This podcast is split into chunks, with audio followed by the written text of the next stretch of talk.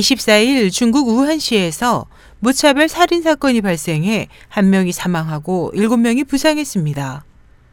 중국 언론에 따르면 24일 오전 9시 40분경 시민의 신고를 받은 우한시 공안국 경찰은 탕차이 거리 인근에서 마구잡이로 칼을 휘두르는 한 남성을 체포했으며 피해자들은 병원으로 이송됐습니다.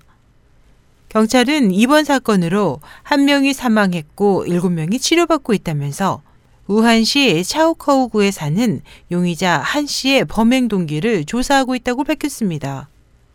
사건과 관련해 네티즌들은 사회가 불공평해 억울함을 호소할 데가 없고 생활고에 시달리게 되면 사람은 쉽게 극단으로 나간다.